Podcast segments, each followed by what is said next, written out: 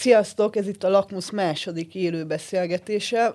Azt gondoltuk, hogy így kilenc nappal a választás előtt egy nagyon aktuális és egyben nagyon számunkra nagyon égető kérdéssel szeretnénk foglalkozni, ahogy ezt a címben is láthatjátok. Választási kampányban bármit lehet-e hazudni? Igazából az a helyzet, hogy tényellenőrzéssel foglalkozunk, és bár, ahogy az az előző beszélgetésünkben is többször elmondódott, hú, szóval ahogy ezt többször is elmondtuk az előző beszélgetésünkben, rettenetesen sok olyan uh, hamis hírrel találkozunk jelenleg, ami az orosz-ukrán háborúval foglalkozik, de hát választási kampány is van, és hát azt kell, hogy mondjam, hogy, uh, hogy ezzel kapcsolatban is uh, iszonyatos mennyiségű álhírrel találkozunk, nagyon különböző uh, felületeken, úgyhogy mindenképpen fontosnak gondoltuk, hogy így a véghajrára ráfordulva egy kicsit beszélgessünk arról, hogy mit lehet tenni ezekkel a hazugságokkal, választókkal, hogyan működnek, egyáltalán van-e értelme annak, hogy ilyen típusú ö, különböző téves információkkal gyakorlatilag megszórják a választópolgárokat. Meghívott vendégeink Fazekas Tamás jogász, és benne mert a Társadalomtudományi Kutatóközpont tudományos főmunkatársa. Nagyon köszönöm, hogy eljöttetek rögtön uh, arra lennék kíváncsi az elején, hogy uh, nektek mi volt az, az ilyen hamis hír, amit mostában olvastatok, és ami a leginkább meglepett titeket, hogy na ezt már azért nem gondoltam volna, hogy, uh, hogy olvasni fogom. Ö, azt hiszem csak a mai napról most így hirtelen, ami eszembe jut, ö, még talán reggel olvastam a, a, a, a háborúval kapcsolatos híreknél, hogy az orosz médiában jött le Maripuk bombázása úgy, hogy megbotránkozva beszéltek arra, és mutattak képeket, hogy hogy néz ki a város, és, és az egészet úgy mutatta be, hogy az ukránok rombolták a saját városukat, és, a, és, és akkor az volt az a pont, amikor így elkezdtem gondolkozni, hogy vajon mi az, a, mi az a, az álhír, ami, ami akár ebben a kontextusban is hihető lehet az embereknek valószínűleg van oka, hogy ezzel próbálkoznak a, az orosz médiában, tehát valószínűleg úgy gondolják, hogy ennek van, ö, van erre fogékonyság, és el fogják kínni az emberek ezeket a híreket is, de talán ez volt, ami a leg ö, ö, ijesztőbb volt itt kívülről, onnan, ahonnan mi nézzük az eseményeket. Nekem nem esküszöm meg rá, hogy ez, ez mai hír, de ma olvastam, ezt lehet, hogy tegnapi a, a, a cím maradt meg, hogy, hogy Varga Judit állítása szerint nem kaptunk határvédelemre egy fillért se az Uniótól, miközben a, azt hiszem talán lead tartalmazza, hogy 45 milliárd eurót lehet összeadogatni innen-onnan. És hát nem tudom, hogy milyen szempontból mondjam, hogy milyen kérdések merültek föl bennem, de, de hogy, szóval, hogy, hogy erre a beszélgetésre is gondolva, hogy mi az a szint, ami, ami alá lehet menni, hogyha, hogyha tényeket tagadnak le politikusok, és hogy a kampányban ennek másképp kell lennie, vagy sem. Ja, hogy ugyanazt a mozit nézzük-e a magyar kormány, a ezek a kérdések jöttek.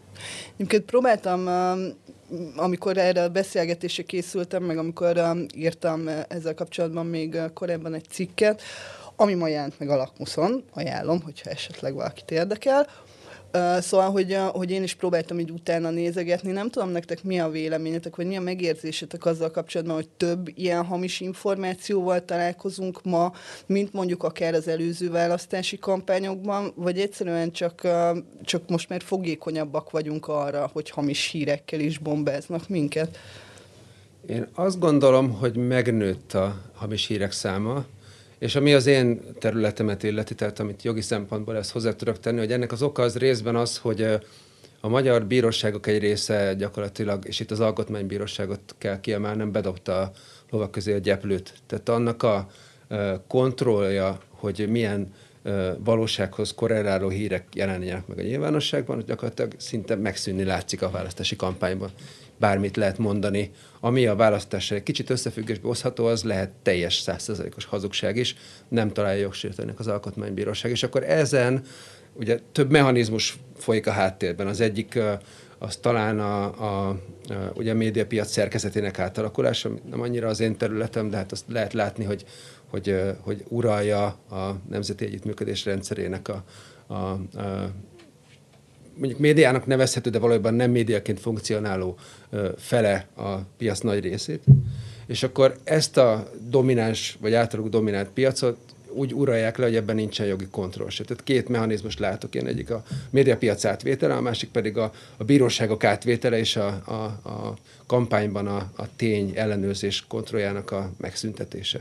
És akkor ezért a kettő folyamat szerintem úgy ér össze, hogy szerintem több hamis hírt lehet olvasni és több hamis hírrel találkozunk most ebben a választási kampányban. Azt a közösségi médiát meg, azt meg talán egész jól rakták össze az előző műsorban, sőt nagyon jól a, a meghívottjaitok, hogy ez hasonló, mint az orosz mechanizmus. Tehát, hogy ilyen overload van, hogy tolják bele az információt a fejünkben, mindegy hamis, vagy igaz, sok legyen, sok legyen, és akkor, akkor egyszerűen már nincs kedve az embernek foglalkozni a, a közélettel, és azzal a, négy évente talán a legfontosabb eseménye, hogy most megválasztjuk a Magyarország gyűlös tagjait, mert egyszerűen elege lesz mindenkinek a sok kamu, nem kamu, elegem van, nem, nem nézek a híreket, és akkor ez így felerősíti a rossz mechanizmusokat. Én szerintem is nőtt a, a, a, a hamis hírek, vagy a dezinformációnak az aránya, sőt nem csak szerintem, hanem empirikus kutatások is vannak, és a politikatudományban is egy, egy eléggé ö, ö, ö, felkapott irányzat lett most a dezinformációnak, a hazugságnak, a politikai hazugságnak a kutatás, és ott is azt találják nagyon sok eredményben, hogy történeti összehasonlításban is az elmúlt években jelentősen nőtt a, az álhírek, a politikai hazugságnak a, a száma aránya. Most nem tudom, hogy az előző kampányhoz képest, mert azért az már azért szerintem ebből a szempontból azért nagyon kiemelkedő volt, azért ott is emlékezhetünk nagyon, nagyon markáns eseményekre, ugye Vona Gábor Meleg, Juhász Péter, rel kapcsolatos hírek, amelyek utána, utána a választások után azért a bíróság kimondott néhány dolgot, de a kampányban lemehettek úgy, hogy, hogy, hogy, azt, hogy azt egészen a miniszterelnöki szintig, tehát maga a miniszterelnök is, tehát arra utaló kijelentéseket például, hogy van a Gábor meleg. Tehát az előző kampányhoz képest ö, nem biztos, hogy hatalmas a változás, de előtte lévő kampányokhoz nagyon egyértelmű. Az igazság, hogy a hazugságnak a megítélése és az álhíreknek a megítélése sokat változott az elmúlt mondjuk egy évtizedben, ami valóban több tényezős dolog, a média szerkezettől kezdve. Még talán amit föl lehet hozni, az a bizalmi válság, ami, ami mondjuk ilyen 2000-es évek végén nagyon-nagyon felgyorsult az, az elitek bevetett bizalomnak a, az elodálódása elsősorban mondjuk a média, médiába vetett bizalom jelentős csökkenése, de ugyanúgy a politikai elitekbe vetett bizalomnak a csökkenése. És az az igazság, hogy a hazugság, én, úgy érzem, hogy beleáraz, beárazódott a politikai munkába. Korábban emlékszünk azért ilyen esetre, hogy hazugságnak a kiderülése az azért erősen elodálta egy politikusnak a, a, a, a népszerűségét, és hogy bele is bukott később. Azóta viszont empirikus kutatások is vannak azzal kapcsolatban, hogy az emberek jóval megengedőbbek egyébként a saját politikusai hazugságaival kapcsolatban. Nem régibe volt egy olyan kutatás, ami azt vizsgálta, hogyha embereknek mutatnak politikusoktól állításokat, utána meg megmutatják nekik, hogy ebből mennyi volt hazugság és mennyi volt igaz állítás. Lényegben nem számított a hazugságnak a száma, a politikusokba vetett bizalom ettől nem csökkent. Aki szimpatizál egy politikussal, az nem veszti el ö, ö, ö, a belefektetett bizalmát azáltal, hogy tudja róla, bizonyítottan tudja, hogy hazudik, és abban azt is megnézték, hogy, hogy a válaszadók azok, azok tényleg elhiszik hogy hazugság volt az állítás, és elíték, hogy hazugság volt az állítás, de nem zavart őket, mert egyszerűen beáraszták a hazugságot a politika működésébe. Van szerintem egy ilyen elég érdekes dinamika a mai politikában, hogy miközben mindenhol azt látjuk, hogy a hitelesség, a politikusi, politikai vezetőknek a hitelesség az nagyon-nagyon felértékelődött, és ö, a választási magatartást ezt nagyon erősen az, az, az formálja, hogy mennyire tartjuk hitelesnek a politikusokat, viszont mint hogyha hazugságáról levált volna. Tehát, hogy egy politikus hazudik, az az ő hitelességét nem erodálja, mert mint hogyha máshogy, máshogy közelítenénk a hitelesség kérdéséhez. Erre nagyon sok példát mondhatunk a, a, a, a, a, az ismertebb szereplők közül, elég csak Trumpra gondolni, akiről nagyon-nagyon gyakran kiderült, a saját választói számára is ő konkrétan hazudott, és mégsem erodált ezt még az ő támogatását a, a, a saját bázisában. Bocsánat, hogy közbeszólok, de akkor mi tartozik bele ebbe a hitelesség képbe, hogyha a hazugság az egy teljesen különböző ö, gömbbe tartozik, akkor, akkor mitől válik valaki hiteles politikussá választ? Választópolgárok szemében? Én azt hiszem, hogy az számít, hogy ö, elhisszük-e azt, hogy ő azt mondja, amit valóban gondol, amit ő valóban tehát önazonos tud maradni. Tehát olyan dolgokról beszél, amiket ő, ő, am, am, amiket ő föl tud vállalni, képviselni tud, és ebbe belecsúszik egy hazugság, azt, azt a választó tudja utólag racionalizálni, hogy tévedett, nem nézett utána a dolgoknak. Tehát nem merül föl az, hogy itt egy stratégiai jellegű hazugságról lenne szó, egy olyan dologról, amivel szándékosan félre akarta vezetni az embereket, és ráadásul van a másik önfelmentő érv, amit ugye a korrupciónál is egy csomószor hallunk, hogy hát oké, hogy ő hazudik, de mindenki hazudik, és akkor inkább ő hazudjon, mert, mert az igazából ő még mindig jobb, mint bárki más. Ugye a korrupcióval kapcsolatban vannak mindig ezek az érvek, hogyha tudjuk, hogy lopnak, de mások is lopnak, és, és, és akkor inkább ők lopjanak, mert ők meg mást jól csinálnak. Úgyhogy azt hiszem, elsősorban azt számít, hogy, hogy higgyük el, hogy amit ő csinál, azt, azt, ő, azt ő önazonos módon csinálja, és ha emellett vannak kisebb hibák, korrupció, hazugság, akkor az belefér jelenleg például ebbe a hitelességbe. Ez nagyon érdekes ez a párhuzam, amit mondasz egyébként, mert uh, akár így, mint, uh, mint újságíró is azt látom, hogy uh, ugye egy időben ezeknek a korrupciós ügyeknek volt egy ilyen nagyon nagy uh, média visszhangja, nagyon nagy figyelem, ahogy nagyon sok korrupciós ügy ugye ki is derült, de aztán valahogy olyan volt, mint hogyha így átbillent volna ez, így, mint a túl sok lett volna, mert az embereket nem annyira érdekli, és így egy idő után így visszaesett az, hogy így mennyire érdemes például ezeket a korrupciós korrupciós ügyeket nem feltárni, hanem egyetem megírni, hogy ezek vannak.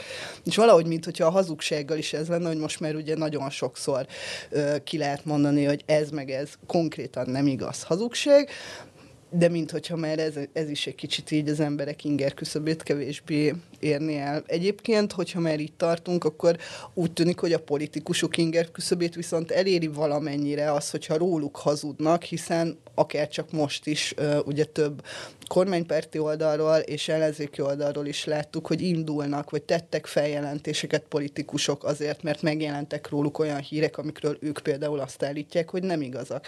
Na de például ugye itt van Márkizaj Péter esete, aki feljelentést tett azért, mert olyan plakátok jelentek meg, amelyeken azt írják róla, hogy meg fogja szüntetni, a, vagy visszavonja a rezsicsökkentést, privatizálni az egészségügyet, stb első fokon született is egy ítélet, de a közmédia, ahol például ezek a hírek megjelentek, ö, egyelőre ugye viszi tovább az ügyet, tehát úgy tűnik, hogy a választás előtt már nem kell leírniuk azt, hogy valótlanságot állítottak Márkizaj Péterről. Akkor van értelme ilyen ügyeket indítani? Kicsit visszakanyarodnék a beárazáshoz, meg a korrupcióhoz, és utána válaszolok erre a kérdésre. Ugyanis a, talán az egyik első ö, nagyobb port felverő ö, ilyen korrupcióval kapcsolatos ö, esemény, vagy, vagy, vagy ügy, azt Juhász Péter által kirobbantott nagy korrupciós botrány volt az ötödik kerületben, szerintem erre mindannyian emlékszünk, és akkor ezzel kapcsolatban lett ellene egy, egy rágalom hadjárat gyakorlatilag, és ugye ennek a, a, az általa föl tárt korrupciós botrány, ami ugye Rogán Antalhoz és Portik Tamáshoz vezetett el, lett az az eredménye, hogy a politikai bosszú, gyakorlatilag erodálta, leradírozta a pártpolitikai karrierjét, az egyébként a közéletben nem távozó Juhász Péternek. Szóval nem csak, és akkor ehhez még annyit is hozzátennék, hogy, hogy ez a beárazás, ezek más kontextusban is erő kerülhet akár, mert Juhász Péterrel kapcsolatban például, amikor a TV2 18 darab műsor jogsértően lehozza, hogy a portiknak a csicskája az, az ember, amikor, amikor megnyeri Juhász Péter a pert, akkor 2,5 millió forintot kell ezért 18 darab esti tények adásért fizetni, amit soha nem ad le aztán a, a helyreigazítás, soha nem teljesíti a TV2 évek óta. Szóval beárazás, korrupció, és hogy egyébként ez még egyszer a bíróságok működésével is hogy függ össze, ugyanis ezek a bírósági döntések azért talán mondani se kell eléggé súlytalanok. És hogy milyen gyorsak ezek a bírósági döntések, milyen gyorsak ezek a folyamatok, te ezek nem alkalmasak arra, hogy egy jól időzített kampányhazugságot visszacsatoljanak a nyilvánosságba, és jogerős döntések úgy szülessenek, hogy azt végre is kelljen hajtani. Még egyszer azzal, hogy a végrehajtással is vannak problémák, amit mondtam most például a TV2-t, az nekem notóriusan nem hagyja végre olyan ítéleteket, amiben az ügyfeleim, például egyébként Juhász Péter ebben az ügyben nyer, uh-huh. és, és le kéne hozni, hogy valótlanságot állítottunk, megsértettük a jó hírnevét, és így tovább. Na most a politikusoknak természetesen van uh, többféle jogi eszközük, amikor velük szemben uh, ilyen valótlan állításokat tesznek. Uh, a rossz hír az az, hogy bármilyen polgári vagy büntető eljárást indítanak meg, és függetlenül attól, hogy ez most gyors vagy lassú, nyilván jó lenne, ha gyors lenne, az összes eljárás végén, mint a piramis csúcsán, vagy a pókaháló közepén, most már inkább ezt mondanám, ott van az alkotmánybíróság. Márkizaj Péter adott esetben, hogyha rá vonatkozó hazugságok miatt vagy perel, vagy feljelentést tesz, én az utóbbit nem annyira szeretem, nem ők híve a feljelentgetésnek ebben a kontextusban se. A végén ezek az ügyek az alkotmánybírósághoz fognak futni, és hogyha azt tudja a hazugságot terjesztő jelölő szervezet, politikai ellenfél, mindegy melyik oldalról, hogy a végén úgyse lesz következménye, nem csak az, hogy nem lesz jogerős az ítélet még a, a mondjuk például most április 3 után, hanem egy-két-három év múlva az AB úgyis meg fogja semmisíteni, még hogyha kimondták arra is, hogy hazudott, akkor innentől kezdve tök mindegy neki, hogy mit ír le mondjuk egy tisztességes elsőfokú döntés a fővárosi ítélőtáblán lényegtelen. Mert az AB azt jó eséllyel uh, ugye úgyis meg fogja semmisíteni ezt a döntést. Erre vannak konkrét példák most március 1 Ha az ide belefér, akkor gyorsan. Abszolút, mindenki Gyorsan elmondom, azt hiszem, hogy ezt tette be a, a, a, az ajtót sokunk szerint. Ugye ez még egy korábbi esemény, amikor a, a, a sztori lényege az volt, hogy, hogy az volt az állítása a Budai Gyulának, hogy gyönyörű egyébként, Budai Gyula ugye önmagában is, de hogy az volt az állítása, hogy Ceglédi Zoltán támogatja a Kéz Zoltánt egy meghatározott kövére összeggel, aki ezzel nem számol el, gyakorlatilag elsikasztja, és az kapcsolatban ráadásul megtéveszti a választókat. Mondott még mást is, de ugye ez volt az ügynek a tárgya, mást egyébként nem is peresítettek az érintettek. Ez, ez így nem igaz, tehát konkrétan ez, ez hazugság. És ez jutott el az Alkotmánybírósági most március 1 és azt mondta az Alkotmánybíróság, hogy noha ez, ez tényszerűen nem felel meg a valóságnak, és hát azért ez egy, lássuk be, mégiscsak fajsúlyos állítás, hogy valaki kap egy meghatározott, tiltott kampánytámogatást, amiről hazudik, nem számol el, csal, és itt tovább. Hát az mégiscsak a választási kiérezett kampányban van, ugye erről szó, és hát akkor ugye itt, itt a, a beárazzák, akkor úgymond a választók, hogy hát itt nem mindig mondanak igazat a, a verseny résztvevői egymásról, és hát ez egy kié, kiélezett ilyen csörte, amiben, amiben igazából ez belefér, bele kell, hogy féljen. Mert ez a demokrácia ünnepe. Egyébként nem szép dolog hazudni, teszi hozzá bölcsen az alkotmánybíróság, de ez, ez még abszolút tűrés határon belül van. Tehát gyakorlatilag azt csinálja, mint egy, mint egy, nem tudom én, egy rendőr, amikor látja, hogy megy a kocsmai verekedés, hogy mit rágyújt egy cigire, és elmegy egy kicsit arrébb, aztán meglátja, amikor visszajön, hogy kigyőzött a bunyóban, de hogy ő kivonul ebből az egész történetből. Gyakorlatilag nincs kontroll a választási kampányban megfogalmazott egyértelmű becsületsértő vagy sértő hazugságok felett most a magyar jogban, azt gondolom rész sikerek lehetnek, de végén az alkotmánybíróság ezt le fogja szeletelni. És az a helyzet, hogy ez a döntés és az a rossz hír már nem csak a kampányra vonatkozik, mert ebben Budai Gyurának egy 2017-es kijelentésére is van szó, ami egy másik típusú nettó hazugságot fogalmaz meg. Szintén azt mondta az Alkotmánybíróság, hogy egy kiélezett közéleti vitában a, a vita közszereplői egymásra, hát ugye nem mindig mondanak igazat. Hát ez van, Sajnos ez, ez, ez, ez egy ilyen, ilyen színvonalú vita, most már ezt meg kell szokni, és hát ugye ezt akkor tűrni kell, és ez, ez így jogszerű.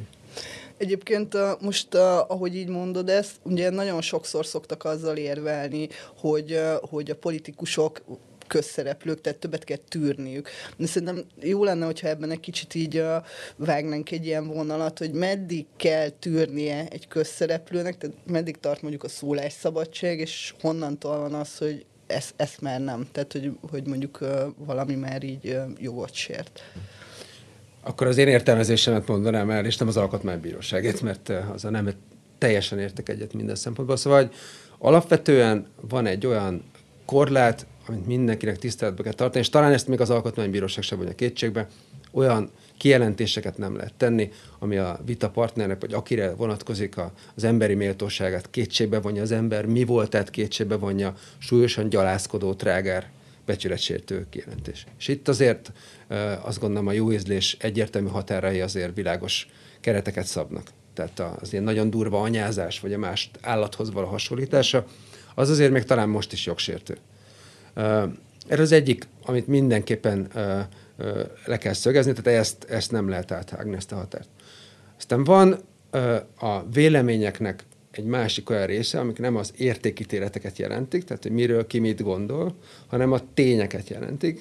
Tehát olyan valóságban megtörtént dolgok, amikre lehet bizonyítást lefolytatni, hogy van vagy nincs. Tehát, tényleg létezik-e, vagy nem létezik. Ez megtörtént a múltban, vagy nem történt-e meg a múltban. Az Alkotmánybíróság azt mondja, hogy választási kampányban ez mindegy. Szerintem nem. Szerintem azok a valótlan tényállítások, amik alapvetően jó hírneves sértő módon diszkreditálják a politikai ellenfelet akár, közszereplőt is, azok azt gondolom, hogy törvénysértőek és jogsértőek. Ez az én véleményem, és hát én ilyen pereket viszek is, hát azt még egyszer azzal a perspektívával, amit az ügyfeleknek el is kell mondani, hogy az a végén az alkotmánybíróság ne tud landolni. De alapvetően van arra azért esély, hogy az alkotmánybírósági rossz döntés után még az ember megpróbáljon az Emberi Jog Európai Bíróságához is menni az ilyen ügyekkel. Tehát azért lehetséges, hogy gyakorlatot hosszú távon befolyásolni, de ez egy kampányban azért nehéz. Igen, ezt akartam mondani, hogy azért most 2022 van, az nem mindegy, hogy ebben a kampányban még elhangzik el, hogy de facto egy hazugságról beszélünk, vagy majd csak 2026-ban esetleg talán valahol megjelenik egy lábjegyzetben. Úgyhogy, és egyébként, hogyha, hogyha már így kicsit kiebb tekintünk, akkor mennyire rossz Magyarországon ebből a szempontból a helyzet, tehát nemzetközileg hol állunk ebben a skálában? Hát nem a szabályozással van alapvetően a probléma. Tehát, hogyha megnézzük a polgári törvénykönyvnek a szabályait, annak a sajtóhelyreigazítása, vagy a személyiségi jogi védelemre vonatkozó törvényi rendelkezéseket, az alapvetően szerintem nincs gond. Nincs gond szerintem a büntető törvénykönyvvel is, nyilván itt vannak uh, ellenvélemények, de az európai standardeknek az is nagyjából megfelel. Azt gondolom, hogy még a, a választási eljárásban szabályozó speciális jogorvosati rendszer is papíron rendben van. Szóval nem azzal van a probléma, hogy nem tudunk jó jogszabályokat írni, mert Magyarország ennek gyönyörű hagyományai vannak.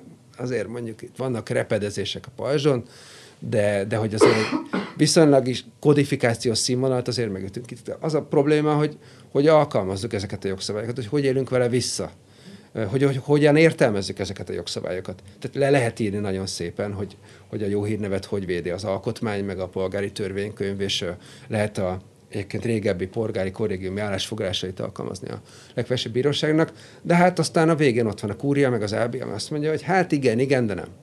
Szóval, hogy nem a, a jogszabály szinten van probléma, ott, ott jól állunk, a gyakorlattal állunk rosszul, és azzal is rosszul állunk, ahogy ezt a torzított médiapiacot gyakorlatilag felhasználják arra, hogy nem valódi médiumokban öntik a valótlan állításokat. És akkor ezzel a bírósági rendszer már egyébként recsed, recsegve tud bármit kezdeni, mert azt is látnunk kell, hogy a bírósági rendszert a politikailag szenzitív ügyekben sajnos nagyon nagy nyomás éri folyamatosan, és azt hiszem, hogy talán a nézőknek nem kell bemutatnom, vagy a hallgatóknak a, a, a kúriának az elnökét, akit Vargazsi Andrásnak hív, hívnak, akivel kapcsolatban számos kritika jelent meg, aki néha sajnálkozását fejezi ki, hogy hát vannak alkotmányellenes döntések, amire igazságszolgáltatási, igazgatási módon nem lehet befolyást gyakorolni, de majd az AB úgy is helyre teszi, hogyha valaki kiszól a, kúrián, és nem olyat dönt, amit, ami szerint, szerintük alkotmányos.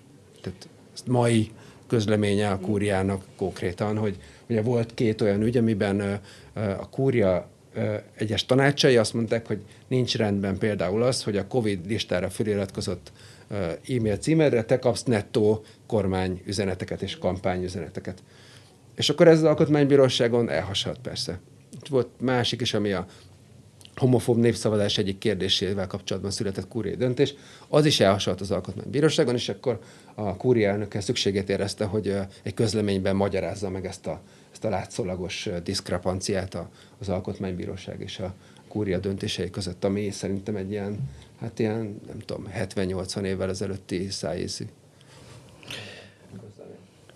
Egyébként ugye nagyon sokat beszéltünk arról, hogy mondjuk így a, ugye megváltozott maga a sajtókörnyezet is, amiben uh, ugye ezek a különböző hamis információk meg tudnak jelenni. Ugye ez egy tiszta sor, hogy mondjuk uh, uh, a kormány közeli lapok, közmédia, stb., hogy ezekben, tehát ezek ellen például azért lehet legalább jogi lépéseket tenni. Engem például nagyon érdekelne az is, hogy hogy mi van akkor, hogyha egy olyan oldallal találkozol, aminek nincs impresszuma, nincs semmilyen visszakereshető forrás, hogy kiüzemelteti, nem tudom, viszont van egy hatalmas Facebook csoportja, iszonyatos elérése, hatalmas megosztásai, és ezeken viszont, ezt mi is látjuk azért, csőstől jönnek a hamis hírek. Ezzel lehet valamit kezdeni? Egy pici megjegyzést azért azt tennék, hogy én nem tartom a, a, a a NER-hez kapcsolódó uh, sajtónak nevezett uh, média jelenségeket klasszikusan sajtónak. Így aztán egyébként a, a személyiségvédelemre, meg a sajtó helyreigazításra kitalált rendszer, ami egy egészséges sajtószerkezetben működne, alkalmatlan velük kezdeni bármit is. Tehát, hogy mindegy, hogy a médiavősnek melyik csápját vágod le, az jön a 46 másik, amikor átmegy hónapokon keresztül, például von a Gáborról, hogy ő, a, ő meleg, lényegtelen, hogy mennyi pert hogy nyersz, 20-30 peres eljárás szám volt egyébként volna Gábornál is, meg Juhász Péternél is, többféle, lényegtelen, hogy, hogy mi a... Ami, ami, ami a, a kérdésre a választ illeti, pedig az a közösségi média szabályozottságának hiányából fakad. Ez nem csak magyar probléma.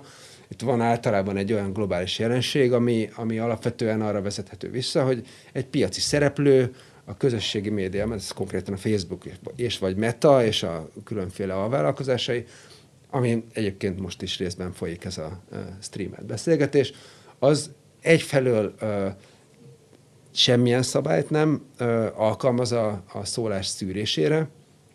Ennek természetesen van egy olyan típusú hagyomány, ami az angol száz, elsősorban amerikai szólásszabadságra vezethető vissza, ahol tényleg nagyon tágak a határok. Másfelől pedig üzleti szempontból bizonyos szólásokat, tartalmakat hagy, mert egyszerűen elérést generálnak, egyszerűen aktivitást generálnak, ami pedig a reklámbevételeket tudja fokozza. Tehát van egy másik üzleti szempont, amit nagyon sok helyen kritizálnak, már egyébként a ironikus módon a magyar kormány is, és az Európai Unióban is vannak egyébként olyan szabályozási kezdeményezések, ami ennek a megregulázására, az jó, hogyha egy jogász nem tudja ezt jól kimondani, irányulnak, de ennek még nincsen vége. Tehát ez egy olyan folyamat, amiben még azért az elején tartunk. Tudjuk azt, hogy a Facebook és a közösségi média képes arra, hogy alapjában befolyásoljon például egy választást.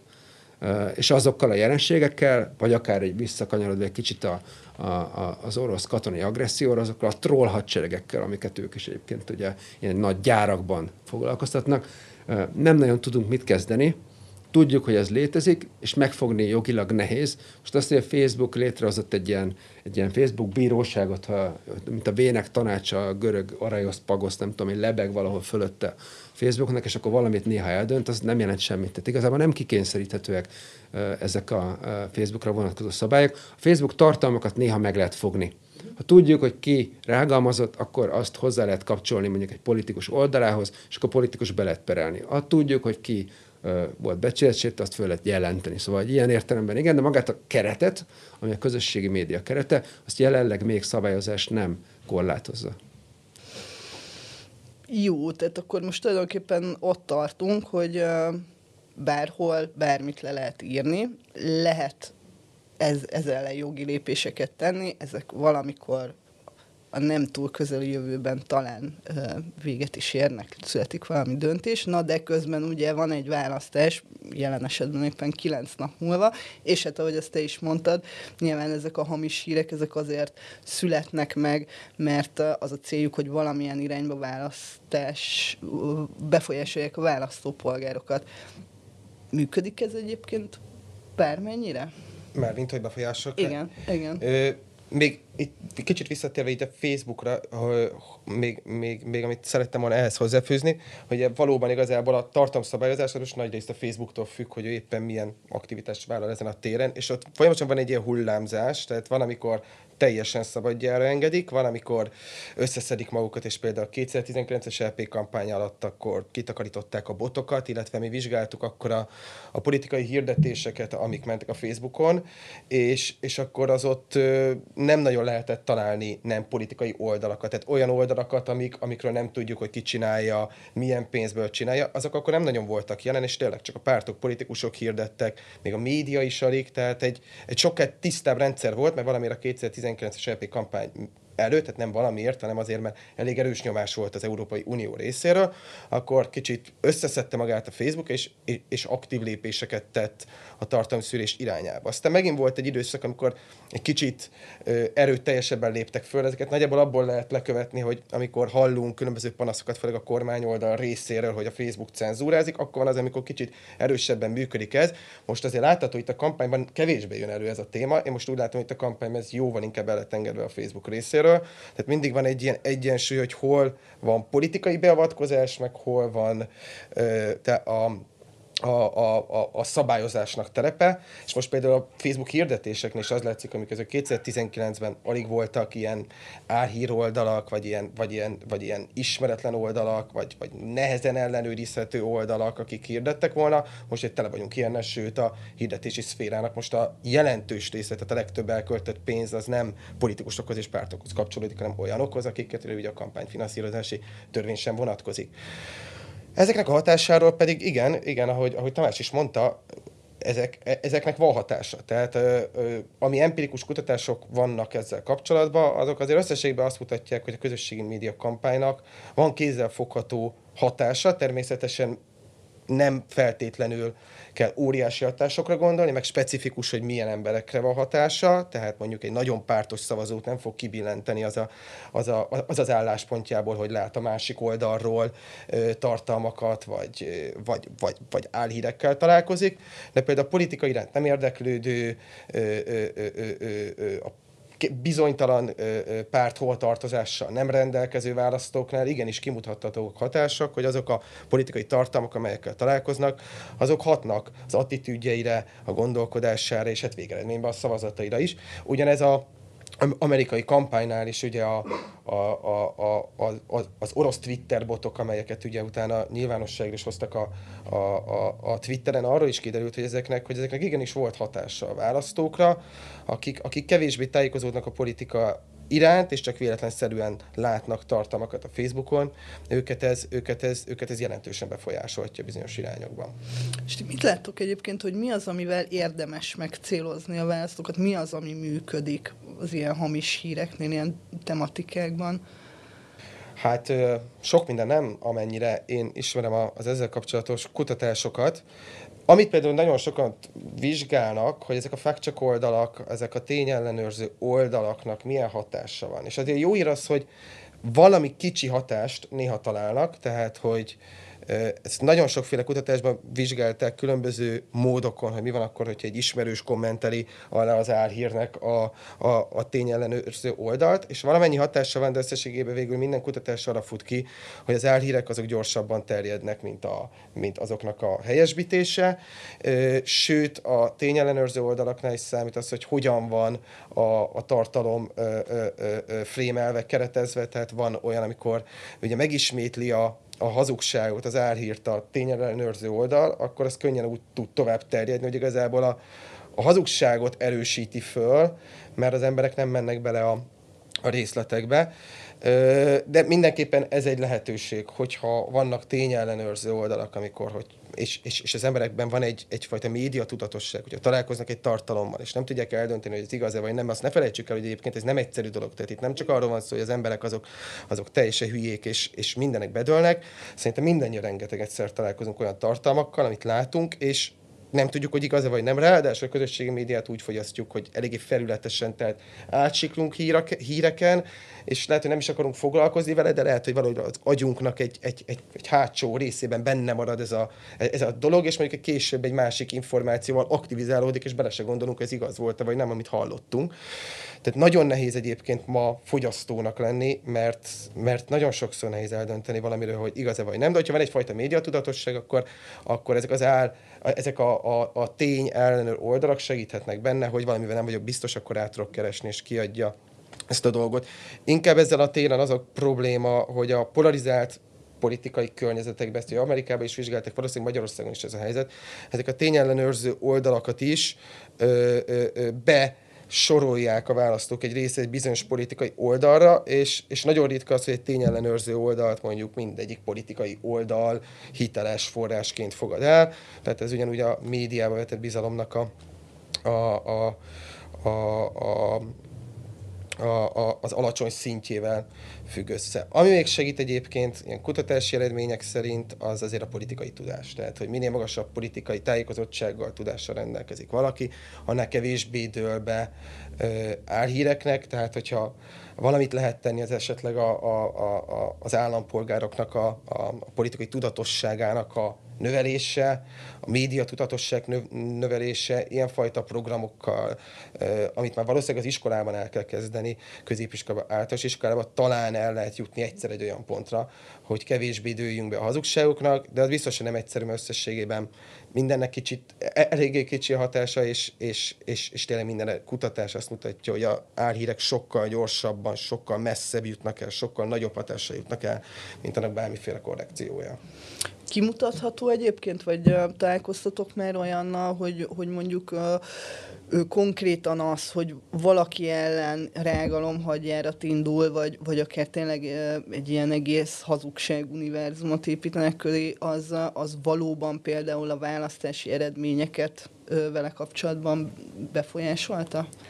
Konkrétan választási eredményre vonatkozó kutatás most nem vagyok biztos, hogy emlékszek. Olyat vizsgáltak, hogy általánosságban az ilyen ö, ö, ö, karakter támadások, azok, azok képesek-e rontani egy adott politikusnak a megítélését, és persze ez is függ. Ugye azért azt tudni kell, hogy ez a, a a pártosság, meg a, meg, a, meg a motivált gondolkodás az azért egy erős pajzs. Tehát, hogyha hiszem, hogy XY az egy jó politikus, akkor mondhatnak nekem bármit róla, akkor az le fog rólam peregni. Viszont a, megint a, a bizonytalanokról, meg a, meg, a, meg a kevésbé erős preferenciájukról, preferenciájú emberekről van szó, ott azért számít. És én szerintem a magyar politikában is látunk erre példát. Nem egy olyan ellenzéki politikus tudunk mondani, aki, aki meglehetősen népszerű volt a saját táborába, beindult ellene egy kormányzati lejárató kampány, és aztán azért jelentősen erodálódott a támogatottsága. Tehát, hogy azért ez szerintem egy létező jelenség, hogy ezek hatása Hát szerintem például Karácsony Gergely, az, az, az szerintem erre egy jó példa. Én amennyire jól tudom a közönkutatási eredmények alapján is, de most erre nem merek megesküdni, szerintem ő eléggé esélyesként indult az a miniszterelnöki előválasztáson.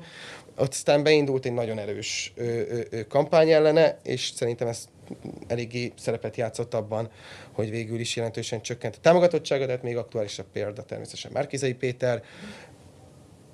Nagyon nehéz elválasztani itt a hatásokat, hogy itt most ő neki azért csökken a támogatottsága, mert a választó magától nem szimpatizál azzal, amiket mond, meg ahogy mondja, vagy e, illetve, hogy ebben mennyit játszik az, hogy ezzel van tele a média, ezzel van tele az utca, ezekkel az üzenetekkel, de az biztos, hogy önnek ezért jelentősen csökkent a támogatottsága néhány hónap alatt a, az előválasztás óta.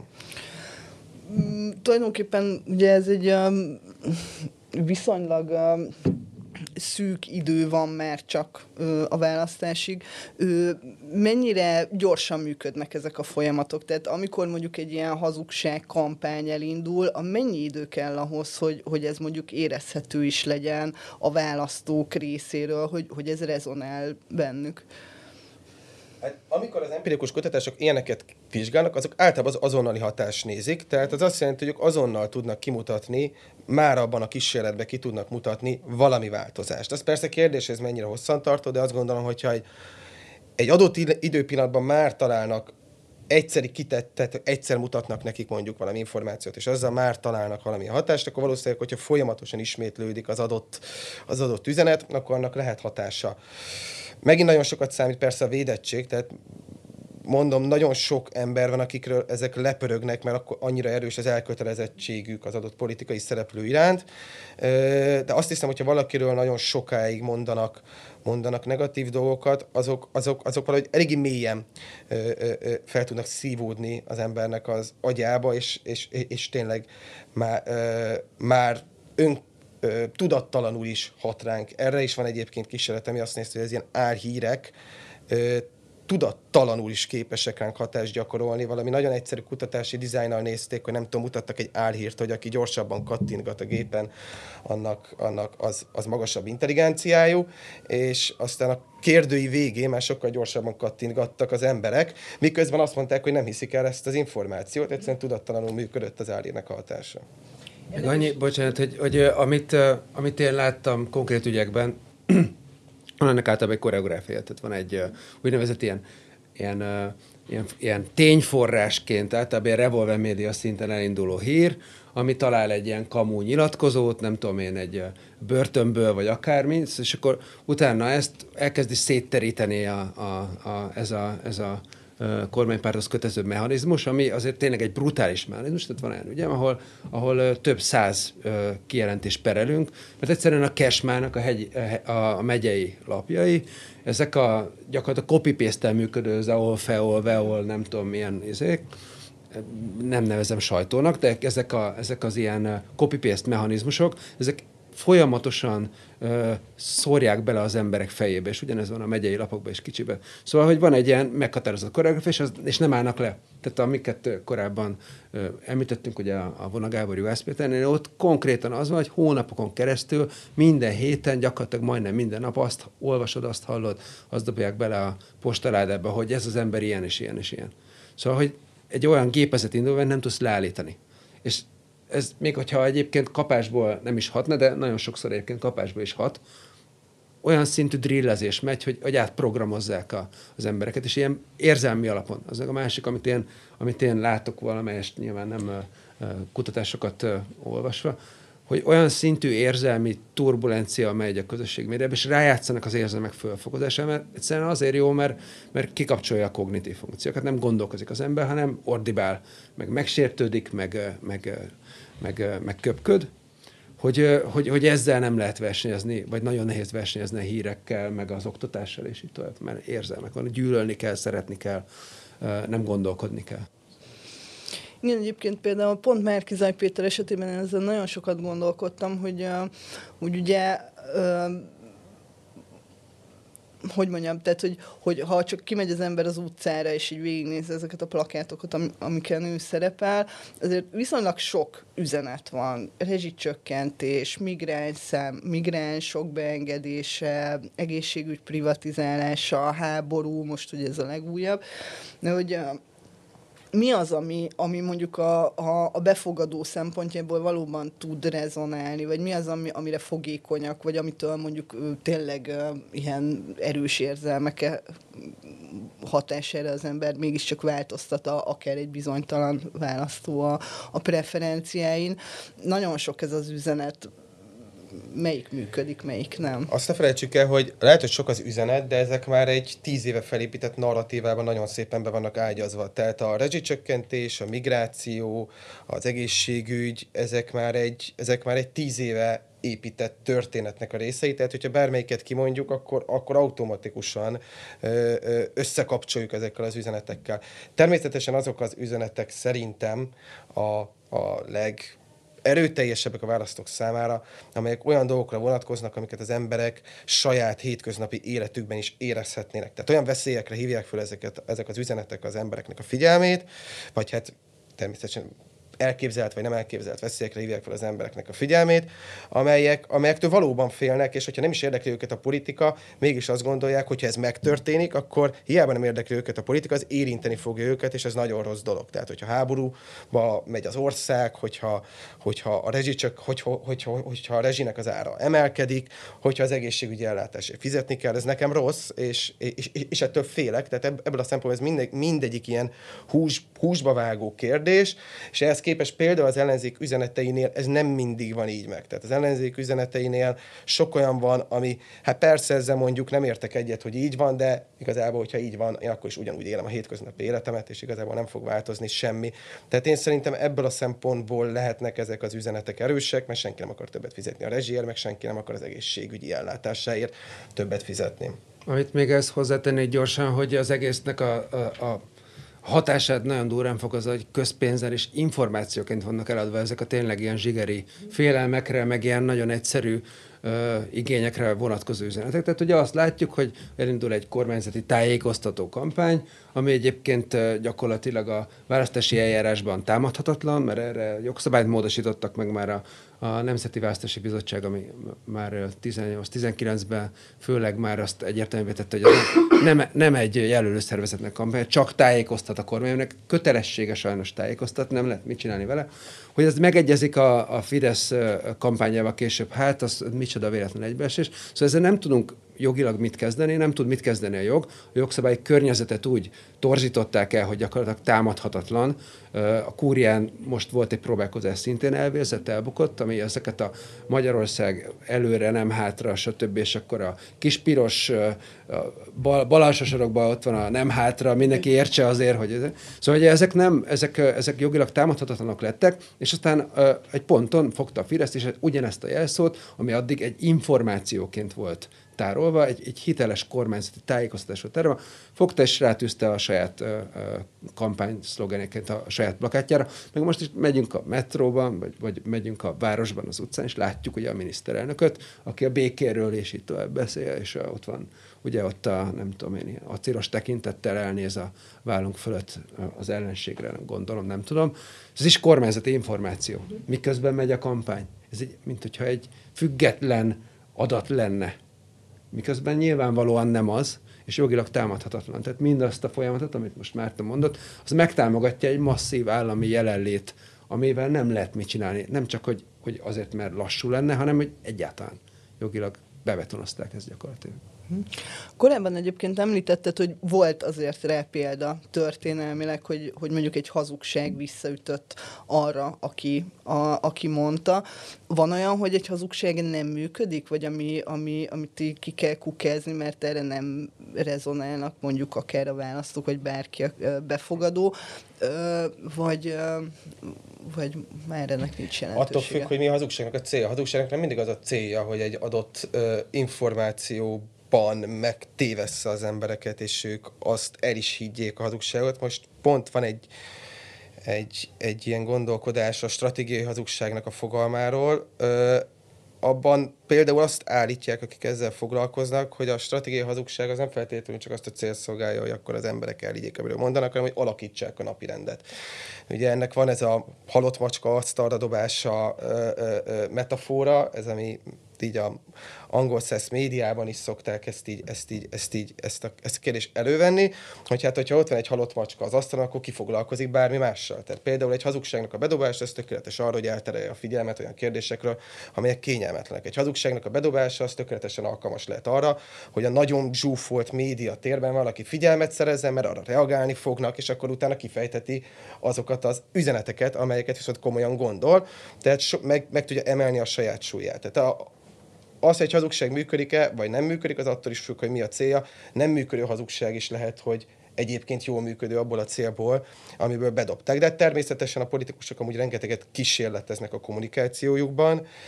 Most nem tudok konkrét példát mondani, de simán el tudom képzelni, hogy van olyan álhír vagy téma, amit bedobnak, és úgy látják, hogy erre nem, rez, nem rezonálnak a választók, és ráadásul ugye most már nagyon mérhető, tehát a politikusok azok nagyon alaposan mérik akár ingyen a közösségi médiában, akár pénzzel, fókuszcsoportokkal, kérdőívekkel, hogy milyen üzenetek hogyan működnek. Tehát, hogyha valamiről azt látják, hogy nem működőképes, akkor azt, akkor azt természetesen le tudják cserélni, úgyhogy Úgyhogy, úgyhogy biztos, hogy benne hogy van arra példa, hogy, hogy, hogy egy hazugság nem megy át, és, és, és nem működik. Igazából erőforrás kérdése, és hogyha az egyik oldalon az erőforrás, az gyakorlatilag a magyar, Magyarország költségvetése, akkor innentől kezdve gyakorlatilag... Mint az adóforintjainkra is a, gondolsz bocs, itt, Az ugye? adóforintunk, igen, az adóforintjaink, mivel itt egy kormányzati tájékoztatás folyik, ezért azt ugye közpénzből finanszírozzák, akkor, akkor innentől kezdve igazából csak uh, türelem és uh, pajkos játékos kedv kérdés, hogy milyen hazugságot hogy kell fazonírozni, hogy hová uh, akarjuk azt belőni, és kit akarunk vele manipulálni, semmi más. Érkezett egyébként egy nagyon jó olvasói kérdés is. Ugye mi is uh, szembesültünk már azzal, ami így uh, a tényellenőrzők munkáját is rettenetesen megnehezíti, hogy most már uh, vannak olyan fact-check oldalak, amik uh, fake fact-checkeket csinálnak. Ami, uh, tényleg egy ilyen, tehát egy ilyen nagyon dupla fenekű, igen, nagyon meta dolog, de ugye ezt te is mondtad az előbb, hogy, hogy, hogy ez, hogy, hogy vannak ilyen tényellenőrző oldalak, ez nem, szóval, hogy ez, ez már kis lépésekben azért haladunk a fele, hogy így segítsen az olvasóknak orientálódni. Na de mi van akkor, hogyha elkezd ugye nagy számban ilyen áll fact oldalak is uh, bebúrjánzanak a, a közbeszédbe, ez mennyire nehezítheti meg a további uh, próbálkozásokat a tájékozódás irányába. Hát nagyon, tehát hogyha, hogyha ugye az ember, a, a média tudatos ember az mit csinál? Az azt csinálja, hogy ha olvas valamit, akkor megpróbál utána nézni, hogy így van-e vagy nem. Hogyha talál két forrást, ahol az egyikben azt mondják, hogy így van, a másikban meg azt, hogy nem így van, akkor megint oda lyukadunk ki, mint amikor csak a, média, a közösségi médiában vagy a médiában lett a hírt, hogy igazából a hite fog számítani. Melyiknek hisz, annak fog hinni, amelyikre mondjuk politikai alapon szimpatizál, amelyik médiumban jobban bízik, tehát akkor valószínűleg az egész ez értelmét veszti ebből a szempontból. A baloldali emberek azok, az, azok a baloldali álhír ellenőrző oldalnak fognak írni, a jobb oldalak meg a jobb oldaliak.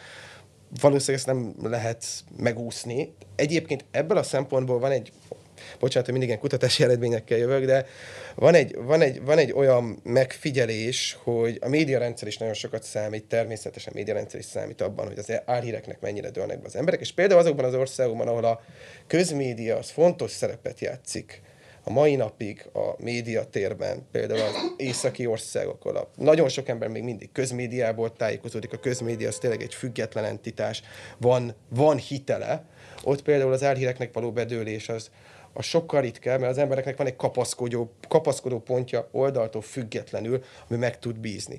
Hogyha azon az adott közmédia terméken megjelenik az adott hír, akkor elhiszik, ha nem, akkor pedig nem. Persze ezekben is azért van már bizalom erodaáródás, ugye elég a BBC-re gondolni, ami azért nagyon sokáig, meg még ma is egy, egy etalonnak számít mondjuk a brit médiarendszerben, de hát azért azt is most már egyre több kihívás éri ebből a szempontból. Tehát alapvetően, ahol erős a közmédia, ott azért, ott azért védettebbek az állampolgárok. Ahol viszont az egész média tér az lényegében politikai identitások alapján struktúrálódik, és az emberek politikai identitás alapján választanak médiumot, ott végeredményben mindenkinek a saját politikai nézetei fogják eldönteni, e, meghatározni, hogy mit tekint ténynek, és mit nem.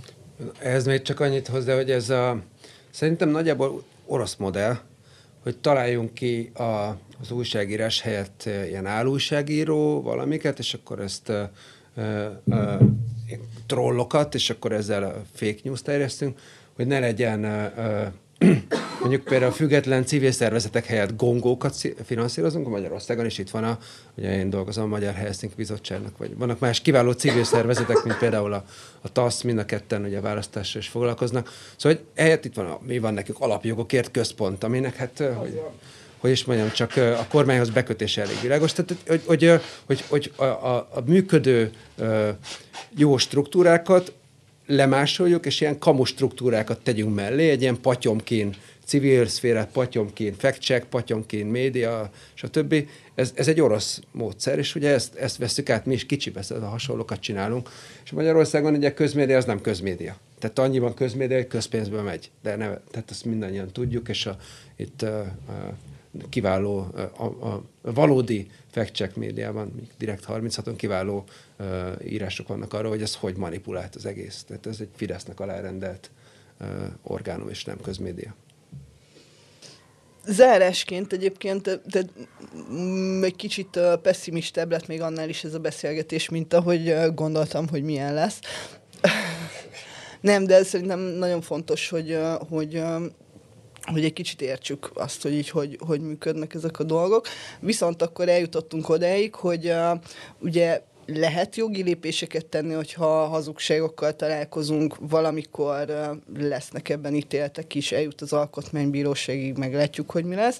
A másik oldalon pedig azt látjuk, hogy nagyon erősen függ attól, hogy valakinek milyen erős a politikai elköteleződése, vagy akár ezzel szemben mennyire bizonytalan, hogy mennyire fogékony ezekre a, az üzenetekre. Ti a saját szempontotokból mit javasolnátok egyébként, hogyha valaki az utolsó kilenc napban szeretné a létező, vagy a lehető, a lehetőségekhez mért a lehető legobjektívebben nézni a kampányt, akkor mit tegyem?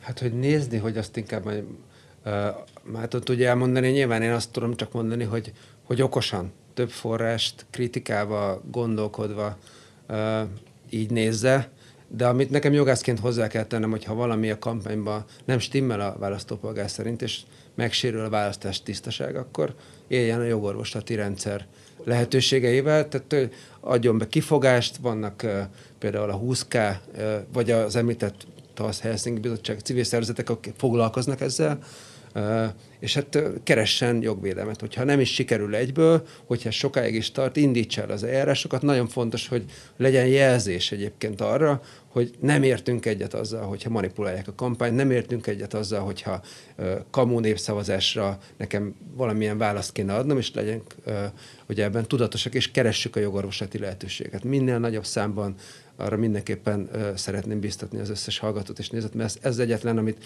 tényleg lehet tenni. Nyilván azt nem tudjuk befolyásolni, hogy tökéletes eredményt kapunk, de el kell kezdeni, meg kell próbálni, csinálni kell. Ezt tudom. Ö, igen, ahogy mondtam, szerintem eléggé nehéz a helyzete az egyszerű, egyszerű, hí, egyszerű hírolvasónak, nekem is, tehát hogy, hogy, hogy, hogy néha nehéz eldönteni, hogy mi az igazság, és mi nem, sőt nem néha gyakran. Egyrészt természetesen igazából azt tudom csinálni én is személyesen, mint amit mondtam, hogy összességében valószínűleg nem segít ki minket a problémába, hogy én megbízok bizonyos média termékekbe, és tudom, hogyha az is azt írja, akkor, akkor és, és meggyőző érveket hoz természetesen azért a forrás kritika az, az mindig fontos, akkor mondjuk elhiszem, hogy az így volt-e vagy nem, de mondjuk ez nem sokban más, mint hogyha mondjuk egy másik oldalról csinálná ugyanezt valaki. Amit még esetleg tudok mondani, hogy azért a legtöbb, az internetnek a nagy előnye az is, hogy nem csak a média termékek érhetőek el, hanem maguk a mondatok is, maguk a beszédek is, maguk azok, a, azok az érvek, amikre alapozzák mondjuk az állítást, amiben nem vagyok biztos, hogy így lenne, vagy nem. Tehát, hogyha látok a kampányban egy üzenetet, hogy XY ezt csinálná, vagy azt csinálná, akkor általában arra hoznak valami érvet, egy videót, egy, egy mondatot, ami alapján ezt állítják. Bárki megteheti azt, hogy utána nézzen az egész beszédnek, és eldöntse, hogy ez most a kontextusból kiragadott állítás volt, és, és, és és, és, és igazából nem az következik belőle, amit kommunikálnak felém, vagy pedig meggyőződhet arról, hogy hát igen, valóban valami ilyesmit mondott ez a jelölt, és igaza van az állításnak. Tehát amennyire lehet, és amennyire az embereknek az ideje engedi, ugye ez zárójelben egy eléggé nehéz dolog, mert azért az embereknek a kampány alatt sincsen feltétlenül sokkal több ideje nagyon utána járni minden apró nüansznak, de amennyire engedi az embernek az ideje, utána lehet nézni ezeknek a, az eredeti kijelentéseknek, eredeti mondatoknak, és akkor mindenki el tudja dönteni maga, hogy ez most igaz-e vagy nem az ezzel kapcsolatos következtetés. Hát nagyon szépen köszönöm Bene Mártonnak és Fazekas Tamásnak, hogy eljöttek a Lakmusz második élő beszélgetésére, és egy kicsit körbejártuk azt, hogy választási kampányban mit lehet mondani, szinte mindent, és mit lehet ezzel ellen tenni nem sokat, de legalább valamennyit, úgyhogy uh, én köszönöm szépen mindenkinek, aki nézte a műsort, és uh, uh, azt is köszönöm, hogy, uh, hogy küldtek kérdéseket, továbbra is verjük a lakmuszon bármi olyan uh, hírt, ami esetleg gyanút kelt az olvasókban, azt nyugodtan küldjék el, megpróbáljuk erőnközmértem megnézni. Ugye már csak kilenc nap van, úgyhogy azért arra számíthatunk, hogy ebben az utolsó kicsit több mint egy hétben még egy ilyen utolsó nagy dömpingje lesz a mindenféle típusú híreknek. Olvassunk jól, olva, olvassunk óvatosan, és uh, olvassátok a lakmuszt mi pedig írni fogjuk. Köszönjük szépen, hogy velünk voltatok. Sziasztok! Köszönjük szépen!